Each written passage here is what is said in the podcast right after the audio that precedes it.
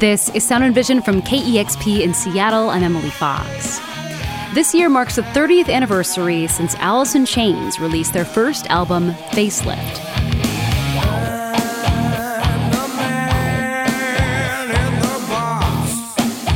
And on December 1st, the locally grown band will be presented Seattle's Museum of Pop Culture's Founders Award. To talk about the band's legacy, I recently spoke with founding members Sean Kinney on drums and Jerry Cantrell on vocals and guitar, as well as vocalist William Duvall, who joined the band in 2006, four years after the death of frontman Layne Staley. Here was the conversation.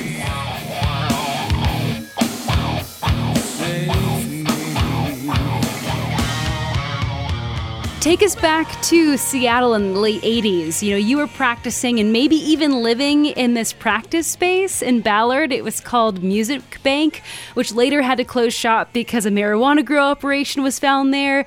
And in, Seattle has changed so much since Alice in Chains was founded. I'm so curious what Seattle was like for you making music in the late 80s. Like, what did Seattle look like? What did it feel like? What was the vibe of the city back then? Yeah, see if see if we did if, if it was now, the, uh, that place would be a perfectly legal grow operation, and it wouldn't have closed down. exactly. You know, yeah. But uh, we could have maybe gotten job. We could have maybe gotten jobs there instead. Probably could have got jobs. Yeah. Homeless dudes. Um, uh, Seattle, okay. Uh, go to Portland, and then that'll show you what Seattle looked like back then. It's kind of like Portland. It's a little more industrial. Yeah. Kind of like yeah. Portland now. Seattle was great. It had a very vibrant music scene, and and that's what you did. You went out with your friends and other bands and everybody, and you just saw music every night of the week, and you know got drunk and smoked weed or whatever you're doing, and that was the scene. You know, it was pre-camera phone. Everybody had a computer in their pocket. You know, so it was like you had to really interact, and it was it's a really cool, amazing, kind of all-embracing scene and it was just ours up here. You know, you felt like this is our thing that we do. We're up here in the northwest corner of the United States. You know, we're kind of removed from shit. You didn't really, you know, the odds of, you know, to make it in the music industry, you may have to leave. You know, you had your touchstones of Hendrix and Heart and Queensryche and some people, and some of your friends were starting to get deals, and there were people sniffing around if your band was popular. You know, Sub Pop was was about, you know, was the peak of you know one of the peaks of the Seattle scene, but you just didn't feel like you know it was it was just our it was our thing. This is our deal. We're all in on it, and uh, you know, then it became everybody's deal. So, looking at the timeline, you know, you had Soundgarden forming in Seattle in 1984, Alice in Chains and Nirvana in 1987, Mudhoney in 88, Pearl Jam in 90. I mean, from your perspective, what was happening within the music scene, or maybe just Seattle, that gave rise to all these bands that are now household names? Well, I think it's just like Sean said. I mean, it was just a, it was a it was just a really cool crop of folks. You know, we were all pretty much of the same age and generation, and uh, and we were all you know big fans of music, and uh, you know there there there were a handful of places to play, and mostly it was a lot of mostly it was a lot of jamming in basements and rehearsal rooms, and occasionally doing a couple of gigs, and and uh, um, you know the Northwest has always been a a you know a big haven for rock and roll, and and and uh, there was just a inordinate amount of people that were that were doing it, and you know it's Seattle's not a it's not a huge town. It's it's like a big small town. So you know we, we all know knew each other, and if you didn't, you ran onto each other soon enough. You know what I mean, or or through through another friend. So you know we'd we'd we'd go to each other's gigs, and and you know that was just kind of part of the part of the lifestyle. Hanging out at clubs, watching bands, uh, you know, re- uh, rehearsing, trying to trying to write some tunes, and kind of find yourself as a band. And everybody was kind of doing that individually, and uh, we were all part of a collective whole without really, you know, having any sort of organization behind it. That's what was kind of cool about it, you know. It was it was kind of an inspirational kind of a thing to be a part of, you know. And I mean, I think of you know, I, grunge became you know this this catch-all phrase for you know you think about Alice in Chains, Nirvana, Soundgarden. But I'm curious from your perspective, what do you feel like Alice in Chains brought to the table? You know, for this genre that you all were clumped in. Like, was there something unique about Alice in Chains, either the sound or whatever, that you feel like you know was was unique unique to your band when the rest of the country was trying to clump you in with this one genre? Well, the previous we, we our you know this 30 year anniversary of this facelift came out in 90 and if you go back to there 90, wasn't any grunge in 90 there, there was no grunge. They hadn't invented the word. Nirvana hasn't blown up. Pearl jam hasn't blown up yet. That comes a year or so later. So we were out there and Soundgarden, everybody before that, and what you would hear, you know, from the small sect of people that knew about Seattle bands and stuff is like the Seattle sound and things like that. There was no grunge. There also wasn't really this label of alternative rock so much either. It was still like college rock or whatever. So, you know, they were trying to find a word to stick on you. You're alt metal. You're this. You're this. You know, and they didn't know what the f- to do with us or those bands. And then, you know, a year or so later, they they found a term and they try to, you know, like they do in anything, wrap it around everybody. So, I mean, our perspective is different, possibly because it kind of predated that. And then while we were doing Yeah. our next record, then it all blew up for our friends and and other contemporary bands from our area. And we had already had success with facelift and then their their thing just went astronomical and the whole thing got blown you know worldwide crazy. And and uh, you know kind of remember I, I don't ever remember thinking being ever jealous or anything of that we certainly have our own thing, and every other every other one of the bands in Seattle had their thing too. The the I think that's why it's probably stood the test of time. Is like nobody was trying to sound like each other. You know, it's like I'm not. None of us were trying to sound like Soundgarden. You know, and and and Soundgarden wasn't trying to sound like Mudhoney, and Mudhoney wasn't trying to sound like Pearl Jam, or um, and on and on. So it was more about kind of finding finding your own thing. You know, and. uh you know, there's there's elements that each band had that that that that the others didn't, and I think that's why there was such a strong identity, you know, between uh, amongst the bands, and also that was an admirable thing, you know. On, on the other foot, like maybe some of the scene that was going on in L.A., you know, at the time, you know, there was a lot of kind of trying to do a certain thing for everybody. You know, we we weren't doing that up in up in our town, you know, in our area.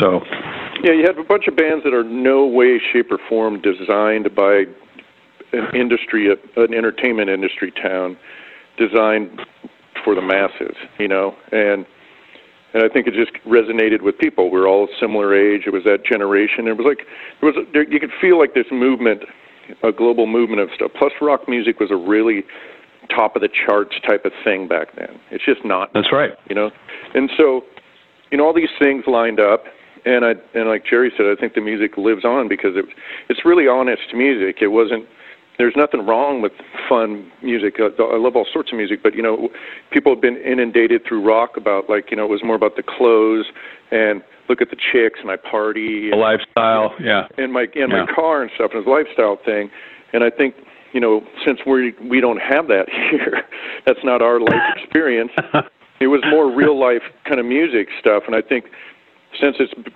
you know music music strikes people and, and captures me and everybody emotionally like you emotionally attach to things and it hits you and you personalize it and i think maybe that sentiment and that honesty stuck with people and that's why they you know there's a they still care about it. Because it wasn't all it's not all just fluff you know like hey look at my car and chicks dig me you know This is Sound and Vision on KEXP, and I'm speaking with drummer Sean Kinney along with guitarist Jerry Cantrell. They are founding members of Alice in Chains. In a minute, we will bring in William Duvall, who replaced Layne Staley on lead vocals following his death. But first, I have to ask the inevitable question about death and addiction. You know, Seattle has lost many artists from drug addiction and or suicide over the decades. We lost Andy Wood of Mother Love Bone in 1990, Kurt Cobain in 94, Layne Staley of Alice in Chains in 2002, all of whom had heroin dependencies. you know, then your former bassist Mike Starr died in 2011, and then we lost Chris Cornell of Soundgarden in 2017. What was it like for you to be part of that scene and process these deaths? I'll say this. This is a small town, and that stuff that you're talking about affects people everywhere.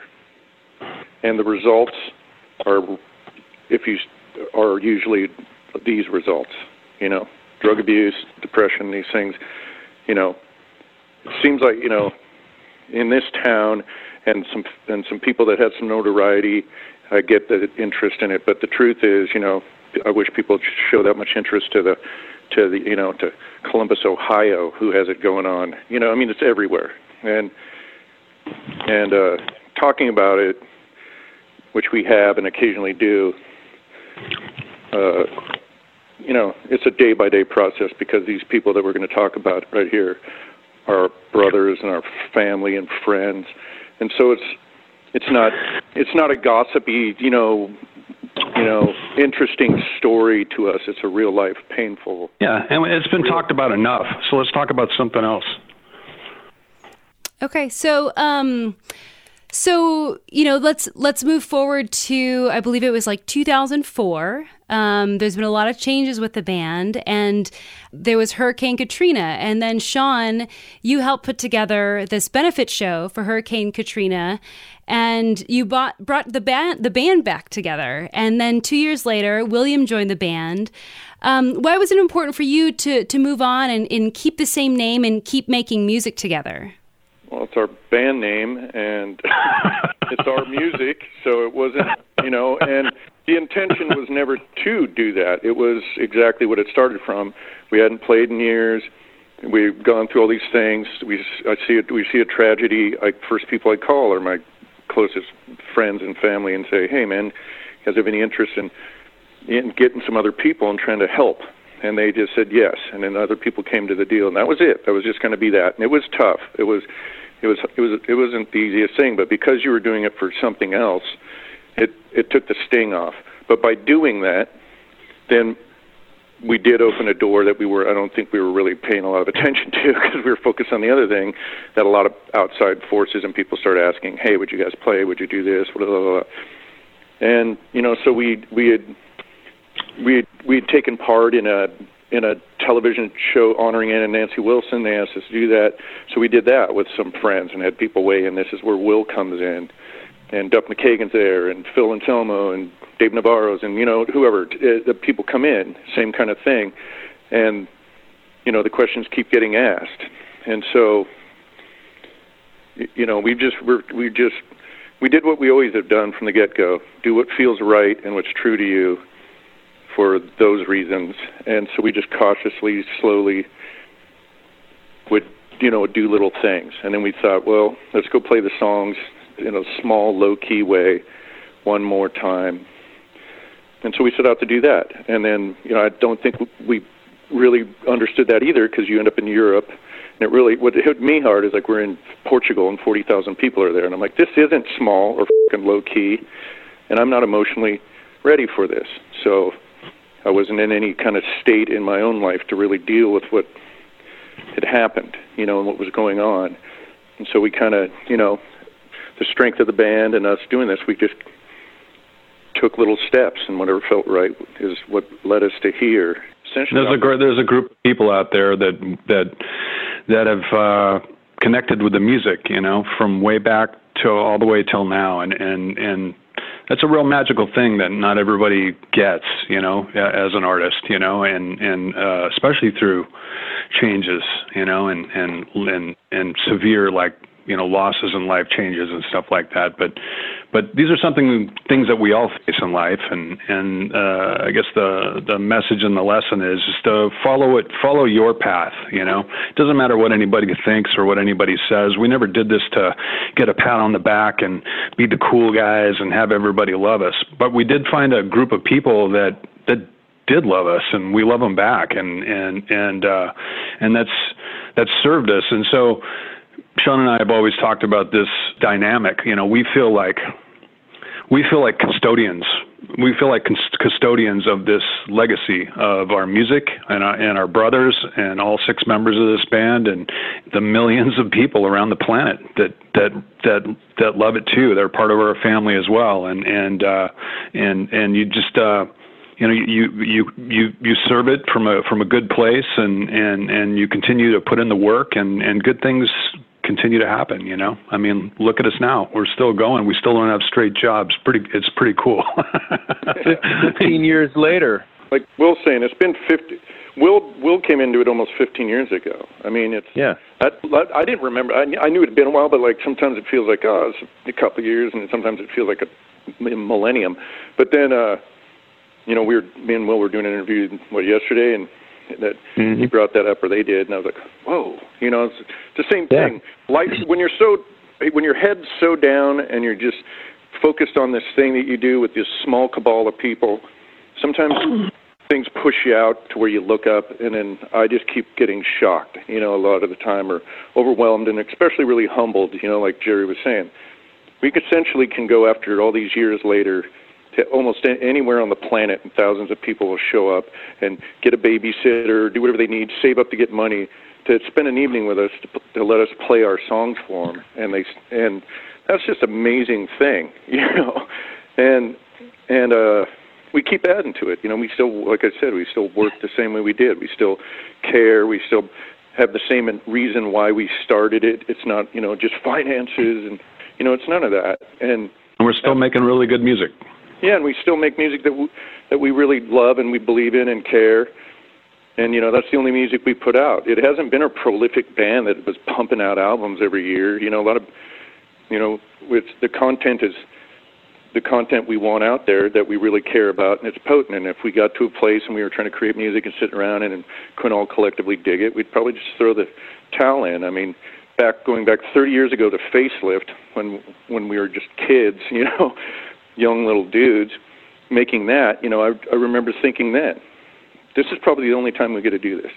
You know, because bands aren't designed to last.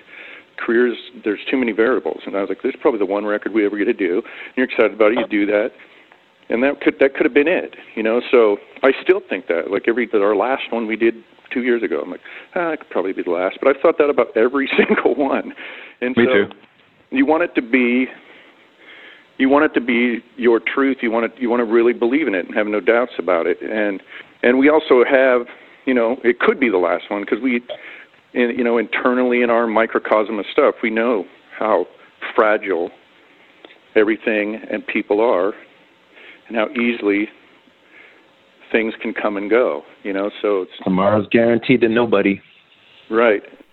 So I want to bring William into the conversation. So, you know, William, I, I, I have a feeling that you listened to Alice in Chains and were very familiar with Alice in Chains before you even joined the band, which was uh, in 2006. What was it like for you to, one, sing some of these songs yourself, but also contribute to the three albums Alice in Chains has released since you became vocalist? I mean, it's great. Yeah, I was familiar with with the band. I mean, I was, you know, I was actually part of the the underground movement, punk rock and hardcore and all that stuff that helped lead to this explosion that came out of Seattle and this sort of massive change in the culture at large. I mean, so I saw all of that stuff fomenting before Seattle, and then saw it when that happened. And yeah, I was a fan of of all the bands that we've mentioned, and, and including Alice, and and what did it feel like once we once we reconstituted the group under the moniker of Alice in Chains? Well, I mean, again, we just started playing shows. I mean, it started like Sean said with the Heart event, them inviting Alice in Chains to be a part of their being honored by VH1, and it kind of just went from there. A few shows were booked here, a few shows were booked there, and again, as as Sean mentioned, suddenly you find yourself in front of 40,000 people in Portugal. And so for me, it was just like, well, look, you better just, you know, there is no time. You just have to go and do it. You have to become whatever it is you need to be in order to do this right now. And so I did. So I just have gradually become what I hoped to see if I was going to go and see this band. You know what I mean? and just what I wanted to see whenever I would go see anybody play, and just bringing a level of commitment and energy to it that I brought to everything I've ever done since I was 14 years old, starting to play clubs and you know in the punk rock days, and so that's what's kind of gotten us here, you know, in terms of my portion of that. And I understand and automatically resonate with a lot of the values of this band, you know, particularly living by your own internal compass, because I've never lived any other way. And this band was fortunate enough to get extremely popular not living any other way. And so, you know, it's just been a cool thing and, and it, it's, it's developed over time and, and, you know, and it is what it's become what it's become because of all the things, you know, uh, all these things that people will never see or never know about, um, you know, but it's a great honor for sure. And I do feel a certain custodial responsibility as well, like, uh, like Jerry mentioned, to, you know, to the to the older catalog music, and uh, and it's been really cool to um, create you know new music to add to it, and I feel a responsibility toward that as well, of course. And uh, you know, it's just it's been a it's been an interesting ride for sure. There's not a lot of bands that have a story like this for obvious reasons because it's very very difficult to pull off. Um, so no, that's not lost on any of us. That's not lost on any of us. We're very grateful for that. And I was going to say, kind of in closing, you know, knowing that you're getting this founder award from Mopop, the Museum of Pop Culture in Seattle, what does that mean for you as a band, considering all you've been through, you know, in your, you know, three decade plus, you know, career as a band? Well, first off, the fact that it's in our hometown is the biggest thing for me. We're really proud of where we come from and our brothers and sisters and in the music scene and and where this was all birthed out of. And and uh sort of to to have it be a homegrown a homegrown thing that means a lot. What paul allen built there and his commitment to music and and uh you know in support of it and and in celebration of it you know it's it's a pretty amazing thing you know yeah, and I'm I'm not from Seattle. I'm from the other Washington, the DC one. but but uh Mopop it, it, it sort of represents kind of a I mean it's it's a music mecca really, you know. I mean it's a it's it's it's this living monument to everything that that's happened not only it, not only is it a great monument to everything that came from that city, but it, it's just a great monument to to music in general. And the fact that it was in, originally inspired by Hendrix, the whole experience music project that Paul Allen got into, and that evolving into Mopop, that's incredible because he was the one that got me started. I mean, Hendrix was the reason I started playing, and so to go there to this to this amazing building and see all those amazing artifacts and to see the care that was put into it, even down to having little sound stations where kids can go and touch instruments and play around. Like, there's so many things about it that make it so cool. That was my conversation with Alice in Chains members Sean Kinney, Jerry Cantrell, and William Duvall. The band will be presented with Seattle Museum of Pop Culture's Founders Award on December 1st. The ceremony will feature tribute performances by Metallica, Duff McKagan of Guns N' Roses, Krist Novoselic of Nirvana, the Wilson Sisters of Heart, and many more. The ceremony will be broadcast on Mopop's Facebook page as well as on Amazon Music's Twitch channel and Amazon Music's app. More information can be found at mopop.org slash founders award.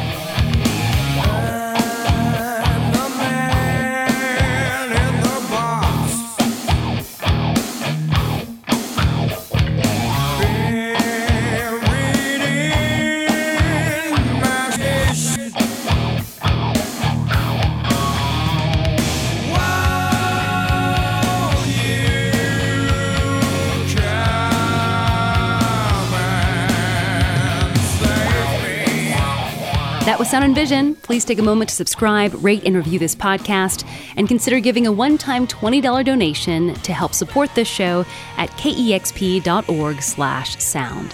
Thanks for listening.